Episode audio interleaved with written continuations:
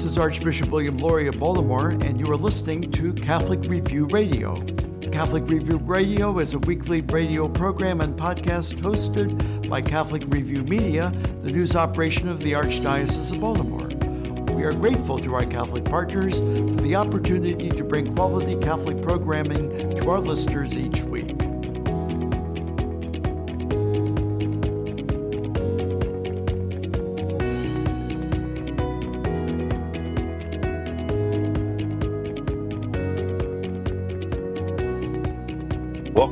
Review Radio. My name is Father Brian Nolan. I'm a priest of the Archdiocese of Baltimore.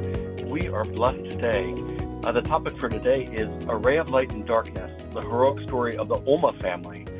They're up for canonization, and it's a very powerful story. We're blessed to have Sofia Maurette. Sofia is Director of Intercultural Ministry for the St. John Paul II National Shrine in Washington, D.C. Special welcome to you today, Sofia.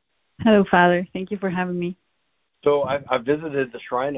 A, number of our listeners hopefully have visited the shrine, and if not, by the end uh, they will. The, the, type of exhibits and high quality exhibits you have, and especially to tell the story of John Paul II and the story of the saints. Maybe just do a, a brief overview of, of what people encounter in the shrine before we get into the story of the Ulma family. Yes, sure. So as you know, we are a shrine uh, in Washington D.C we are dedicated to the life and teachings of Saint John Paul II. As a shrine, our first our first goal is to really get our pilgrims closer to God and to encounter God in different liturgies. We have Mass, daily Mass. We do have the Sisters of Mercy serving there, and we pray the Divine Chaplet every day. But also, as you said, we do have a big exhibit on the lower floor dedicated entirely to the life of John Paul II and his papacy. An incredible experience. I don't know if Father you've been there. I have to say, John Paul II was so influential in my life and really in my priesthood. I remember World Youth Day was pretty life changing. I remember having the flu and being stuck at home, uh, and I saw EWTN had World Youth Day on TV, and I was so taken, and I was like, John Paul II gathering all these young people. It was this experience of I just didn't know I didn't have categories for it. And he was so inspiring. Here he's making himself accessible to young people. Here he's just highlighting that faith that Jesus Christ is alive, that there's a, a different way of living. And I remember just so moved by his story. I remember when I went down to your shrine a number of years ago, it just, you know, seeing the movies just brings you back to that moment. Obviously, he came to Washington, D.C., he came to Baltimore, he came to multiple places in the United States. So no question, he is a, a hero to many and continues to inspire many. So it's really a great blessing. So that, that's one of the great blessings of the shrine that I've always appreciated. For me, it's transformative. Every time I go there, there's something new to learn. It's a real blessing to be able to see uh, in a condensed way everything that John Paul II stands for and everything that he did for the church and for the contemporary world in general. So yes, mm-hmm. I hope uh, our listeners can come if they've not been there yet. And we receive groups in pilgrimage, families, individuals. We're open every day. It's free to come. So I would encourage each and everyone that's listening to come. Uh, we also have first class relic of John Paul II. It's in one of our chapels. So that it, it's really a whole, a, a very complete experience. When you come there, you can learn, you can pray. I think everyone that comes takes something away with them. And, and I remember a number of years ago, I went to your, your exhibit on St. Thomas More, and it was phenomenal. It was like so top notch of just the experience of learning about St. Thomas More and, and just the saints. But let, us focus a little bit more specifically. Here we have this family, the Ulma family. Can you give us an introduction to who are the Ulma Ulma family and why are they significant? Yes, well, the the Ulma family family who was martyred in 1944 by the Nazis for uh, hiding Jews at the time in Poland, they are a Polish family. At that time, hiding Jews was punished by death.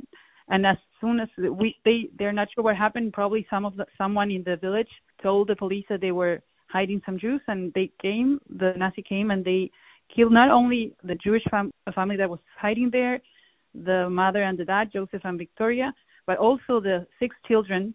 And and they were on September 10th. Pope Francis considered them as being martyrs, martyrs for the faith even the oh. the the unborn baby that Victoria was carrying at the time, uh, yes. it, it, it was considered. I think that it was a baptism by blood. Mm-hmm. The baby might have started to be born at the time because of the stress that Victoria suffered, and he's the first baby to be beatified by the wow. Catholic Church. Mm-hmm. So this is fascinating. So yeah, some of the accounts said they were betrayed by a Polish police officer. I was going to say that's what they say. Mm-hmm. And and tell me more about tell me more about the specifics. So here, obviously, you're in Nazi Germany. Here, there, there, these were friends of theirs. There were two Jewish families, seven people in total. You know, you had Saul Goldman, who was 70, hiding with his two sons. You had Golda Grunfeld and her sister, and their and and her sister's daughter. That here he was, they were hiding them in the attic. And then, uh, did you have any sense in your research about uh, just what was their motivation specifically for for hiding these Jewish families in their home? Well, I, I think the first thing that I would like to say is, as you said, or as I mentioned, hiding Jews at the time was was punished by death in Poland. That was not so. It was really already to be hiding a Jewish family was already a huge sacrifice and a huge risk yes. for the family. And they were not the only ones to do it. In Markowa, in the city where a small village where they lived, there were other families. Now I, I can't remember how many of them that were saved by their neighbors, but who went who gave them refugee, even knowing even after they saw the massacre of of the Ulma family. So just to highlight wow. that the Ulma family, I mean, they, they they did sacrifice themselves for the neighbors, but there were also many of them who survived, but were as willing to sacrifice themselves and their families for their neighbors. And mm-hmm. so so much so that the 24th of March has been declared in the Republic of Poland as the day that remembers post saving Jews. And there's also a museum. And the exhibit that uh, we are going to open now in the shrine, it's a lone exhibit. It's a combination, but a part of it comes directly from Poland, from that museum. And it not wow. only talks about the Ulma family, but also mentions other families at the at the time in that same village that were also willing to sacrifice themselves and survived and did not die, but were willing to die for their neighbors. Wow. And so as for motivations, I think the only thing, of course, we don't know anything about them. I mean, the only thing we know is about is from the objects that were recovered from their houses. The exhibit that we are going to present takes a lot of the pictures and photographs that Joseph took of the of his own family. He was an amateur photographer, and in one of these objects there was a Bible, and it had highlighted the Good Samaritan parable. And I think it was there when it says yes, a, a small yes handwritten. So we know that this sacrifice was very conscious on their side, and they that's why the um, exhibit is called the Good Samaritans of Markowa, and, and that title was given by the Polish Museum because wow. they saw themselves. They they were acting by the example of the Good Samaritan, very consciously. I, remember when I first read that, it said they had underlined that story of the, the parable of the Good Samaritan in their Bible, and that motivated them. I mean, talk about how, and I thought that was wonderful how you're sharing, Sofia, how both again they were inspiring it and they inspire us but there are others and sometimes there's unnamed people that put their life at risk or to serve this this solidarity with the Jews a very beautiful thing mm-hmm. of saying that uh, governments or rulers don't define how we respond to people that are are witness of love that, that is shaped by Jesus Christ and his words and obviously his parables. How beautiful. Wow. It is a beautiful it is a beautiful example. And the more i read about it the more i read about them the more i i, I learn about them and uh, of their example. I myself i have children and so their example as a family as how can you really sacrifice yourself as a family and and be in the word and not off the word but as a family and not just individuals but just building that domestic church i think that's the very yeah the example that the Ulma family can can give us today mm-hmm yeah, there's something very beautiful, and if and if parents are the first teachers of their children in the ways of faith, what a heroic witness of saying, you know, children, this is more important. We're willing to put our our family at risk for the sake of people in need. Like that, talk yeah. about living the gospel is so moving, so moving. No, I was saying that in our in the display, we are taking that panels that come from directly from Poland, from the Ulma, from the Ulma Museum, and we're also combining it with some quotes from St. John Paul II, really to show, first of all, that his own experience living in Poland during that time is also shaped by many families, as we were saying, that were willing to risk everything for their neighbors. And he himself mentions repeatedly how this really shaped his understanding of, of the Catholic faith, seeing this heroic witness of faith in the time of the Nazi occupation. uh, but also how the Ulma family enacts all that he has taught us about the family. He's he's the Pope of families, mm-hmm. and he says that that families are are the future of the society and really can, as a cornerstone for a civilization of love. And I mean, the Ulma family really shows a family that was willing to go to the the to the extremes for that love. And and those are beautiful witnesses, especially uh, literally at the title of this program, "A Ray of Light in Darkness." A ray of light in darkness. And obviously there were others that were a witness of this as well, but here to raise up Joseph and Victoria Ulma, and they're really a family of nine, counting the unborn child. What a beautiful grace. Well, we are blessed to be speaking with Sofia Maurette from the St. John Paul II National Shrine in Washington, D.C. In our second segment, we're going to continue the discussion about the family and the significance and the, the gift of, of these witnesses that, and how they inspire us, and also talk about the importance of just really family initiating pilgrimages, day pilgrimages, especially for those within a reasonable distance to make pilgrimages. And that's one of the gifts that we have that we can initiate and do to share faith and inspire, uh, really to encourage people in faith and help inspire them. So, so we'll be back in a moment. My name is Father Brian Nolan for Catholic Review Radio. May God bless you.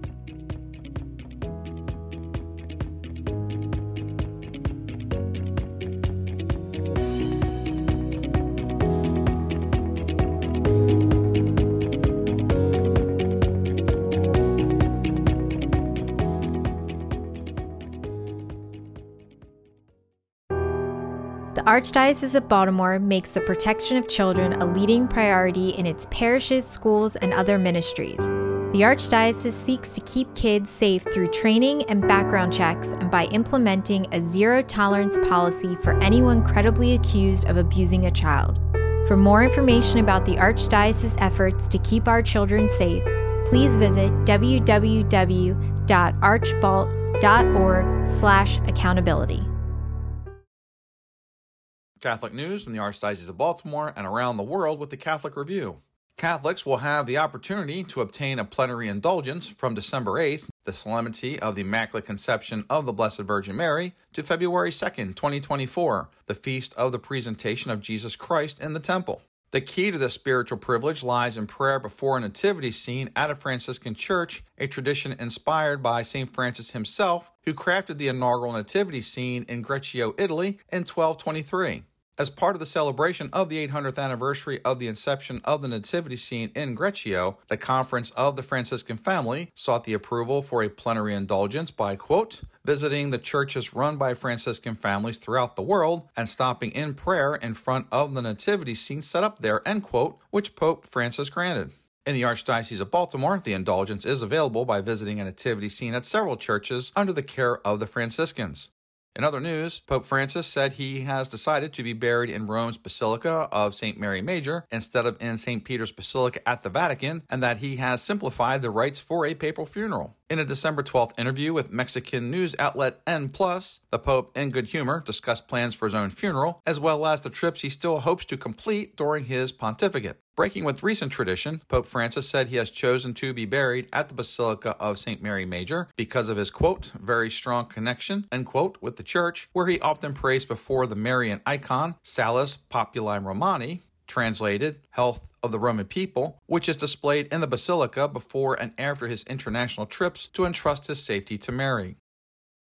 For more on these and other stories, visit CatholicReview.org. You can also subscribe to the Catholic Review's e newsletter by texting the letters WMET to 84576 or visit CatholicReview.org. For everyone at Catholic Review Media, happy holidays. I'm Kevin Parks. This is Archbishop William Lori of Baltimore, and you are listening to Catholic Review Radio. Welcome back to Catholic Review Radio. My name is Father Brian Nolan, a priest of the Archdiocese of Baltimore. We are blessed to continue this whole talk, A Ray of Light and Darkness, the heroic story of the Ulma family. You have Joseph and Victoria, and really a family of nine that were martyred ultimately for hiding uh, several Jewish families in their house in, in Poland, in southeastern Poland. So we're here with Sofia Maurette. She's the director of intercultural ministry in the St. John Paul II National Shrine in Washington, D.C. Welcome back, Sofia. Thank you, Father. So in our first segment, again, we just kind of got immersed a little bit about the shrine and a little bit about this exhibit. But I want to continue this conversation. So here we're, uh, it's one of the first. There's a lot of firsts lot of first around this family. This family is beatified on September 10th. There's the first of this is the first unborn baby. Can you speak mm-hmm. to this exhibit's going to be open in January? Speak to the significance of this this timing of having this exhibit in January. Well, as you yes, as you said, this uh, this family that were beatified together. One of them is unborn baby that Victoria might have started to give birth to when she was martyred, and this is the first baby to be beatified, the first unborn baby to be beatified. So we really wanted to to be able to put this together for the March for Life because of the significance that we think it has for the march, for the fact that they were beatified as a family, and and not only just for just the fact that they this was a this is a blessed uh, unborn baby, but also the fact that what we are thinking and the way well at least when I'm uh, as I'm starting to immerse myself in the history and the story of the Ulmas, it really very clear that when you see how their pictures and the photographs of how they were living their daily life, that because mm-hmm. they were mm-hmm. able to see the the dignity of the human person in each and every baby and each and every person, each and every children that they had, seven in the nine years of marriage, they were able very naturally to extend that hand also and see the human the the dignity of of their neighbors, the Jewish neighbors that were being persecuted. It was really easy for them in, in that way because they were already living this heroic life of virtue in very a very ordinary life in a very extraordinary way. And mm-hmm. you really can I don't think that you can really separate these two things, right? Because they were already holy as a family, they were able to extend that to their neighbors, to their community. And this is really what uh, also what John Paul II calls us to do, right? The family can extend the civilization of love yes. to their neighbors, to the community. Mm-hmm how beautiful and the fact that it was just, just so moving this it was it was a Jewish Christian martyrdom.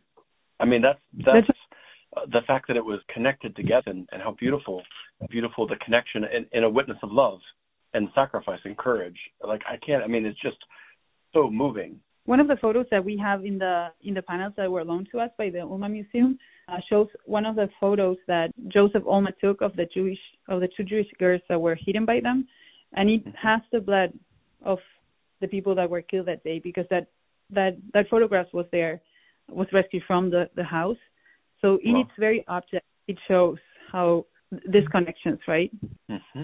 so beautiful tell me more about so at the exhibit itself you were saying something about there will be relics can you speak to that of what's going to be at the exhibit for those who visit Yes, well, so I think this is like the big surprise and the big highlight of the exhibit. So as you, if you picture the shrine, as you enter, this is a long hallway, you you will see and get to know the the, the Ulma family in their daily life and with photos and documents, and intertwined with some quotes of that of John Paul II uh, on the family, on on on our Jewish brothers and on our, his own experience. But then when you get to the end, we this leads to our chapel where you will see the relic of the permanent relic that we have, a first class relic of John Paul II, alongside the first relic to be available of the nine members of the available wow. here in the US of the nine members of the Ulma family. So nine, wow. it has the remains of all nine of them in one wow. uh, only reliquary that, and it will be available for veneration as long as the displays is on. The reliquary in itself is very special. It's a replica of the one that was used at the beatification mass in Poland, and it comes directly wow. from Poland as well. It shows the tree of life and the nine members of the Ulma family oh. with their house on the. Yeah, it's a beautiful reliquary. Wow. We're, we're extremely blessed to be able to to have that, and even to to be able to present to our pilgrims the opportunity to to venerate both John Paul II's relic alongside the the whole Ulma family. I think it would be an incredible experience. I, I mean, that's uh, we have obviously the, the the relics of you know Monica and Augustine together. It was a, a mother and a and a, a son. You have Saint Teresa's parents canonized, but the fact you have a whole family and a reliquary of a whole family, like that is unprecedented. Relics of all nine children, and the fact that they're intercessors for your family, for for faith, for courage. Yeah, how are families not? I, I pray that many families will will flood the shrine to ask for prayers to be witnesses of faith within the family, courage within the family, witnesses of heroic love. Like what a beautiful experience and I opportunity hope, this is. Mm-hmm. I yes, and I hope, as you said, that many families come because if you if you come and see the photos, you'll see you'll recognize your family in those photos. This is just an ordinary family living an extraordinary way. So if you come and see the photos of Victoria feeding the children or of the children uh, going through their studies or playing, you can you can I think I can talk for myself as a mom of five children. I can see mm-hmm. my family there. I can recognize those moments. So I, I encourage all families to come and really be renewed in their mission as a family. And, and even I, I love that that scripture verse was underlined. I mean, the, the the fact that scripture was read and prayed through. It was just here we have to be shaped. We have to grow in faith and as a family. And the fact that their parents were growing in faith and the parents are exhibiting the faith, I'm sure they would have had to have a conversation with their children. I mean, can you and imagine those conversations? yeah. And I, and I think that for me, that's the the biggest testimony that the Ulma family gives of how you can mm-hmm. really be holy in the family. That really the family is the seed of of all other types of love. Mm-hmm. And I love John Paul II's phrase: "Is the future of the world passes through the human family." You know, mm-hmm. The future of the world passes through the human family. It's like you want to change the world, live it in your family, and we're already changing the world. I always thought that was a very powerful and moving, moving quote. Uh, can you speak to how it, just this exhibit has inspired you or made you think more deeply about your own following of the Lord and imitating just the example of, of, the call to holiness? Yeah, so as as I was saying, uh, seeing that photos, you can. I, I'm being a mom of of five. I can see myself in those. I can see my family in those photos. I can recognize those moments, and it's very inspiring. And at the same time, it renews you to to be able to see how they, in spite of as as I as we said, they had seven children in the nine years of marriage. So I can imagine as a mom of small children, this was a very active house, but they were still able to find the moments, right, to, to pray together. And and all that they were giving to their family and to their children was not in vain. And all the sacrifice that even just being a mom and a dad with small children and or with big families or even with small families it's very as every mom can tell it demands a lot of sacrifice. But the the Ulma family shows us that this sacrifice is worth it, and and mm-hmm. and it really can transform society. Mm-hmm. And I can imagine Joseph and Victoria like speaking those words about Jesus that children, there's no greater love than this, and to lay down one's life for one's friends.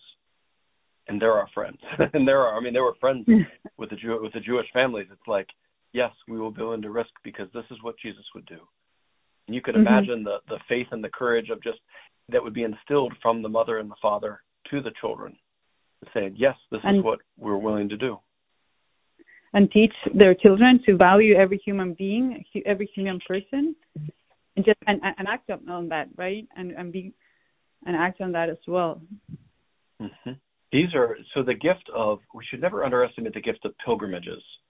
You know, to take uh to to drive and especially on Sundays but it could be even on free days or, or days off. But even to make a pilgrimage on a Sunday, to live Sunday well, to to be inspired, encouraged by faith, and to visit the the St. John Paul II, the shrine, the National Shrine, and even the basilicas right down there, so you can make it an extended visit. This is just a, a great, great blessing. Is there any? Where would they, if they wanted to get more information online, where would they where would they go to? Well, we have a website, jp2shrine.org, jp2 uh, number two, shrine.org. And there you can find out about our times. Uh, as I said, it's free to it's free to come, it's free to worship, free to learn about, uh, free to visit the exhibits, the the permanent exhibit that we have on John Paul II, and the temporary exhibits such as this one that we are setting up for January 12th and different events as well because we have different celebrations now that we are receiving the this display we are putting up this display and receiving this relic we are planning on a number of events, some of them geared especially for families, that we take the example of the Ulma family as a center. As a center. So I would encourage you to, to go to the website and look at our, our hours, our the address to come, our liturgy schedule, and even the events that we have, or even follow us in social media. We also have Instagram and Facebook accounts. JP2 Shrine. Wonderful, wonderful. Well, we are blessed. Sofia, thank, thank you for joining us today. Thank you for joining us. Thank you, Father. I'm Father Brian Nolan for Catholic Review Radio. May God bless you.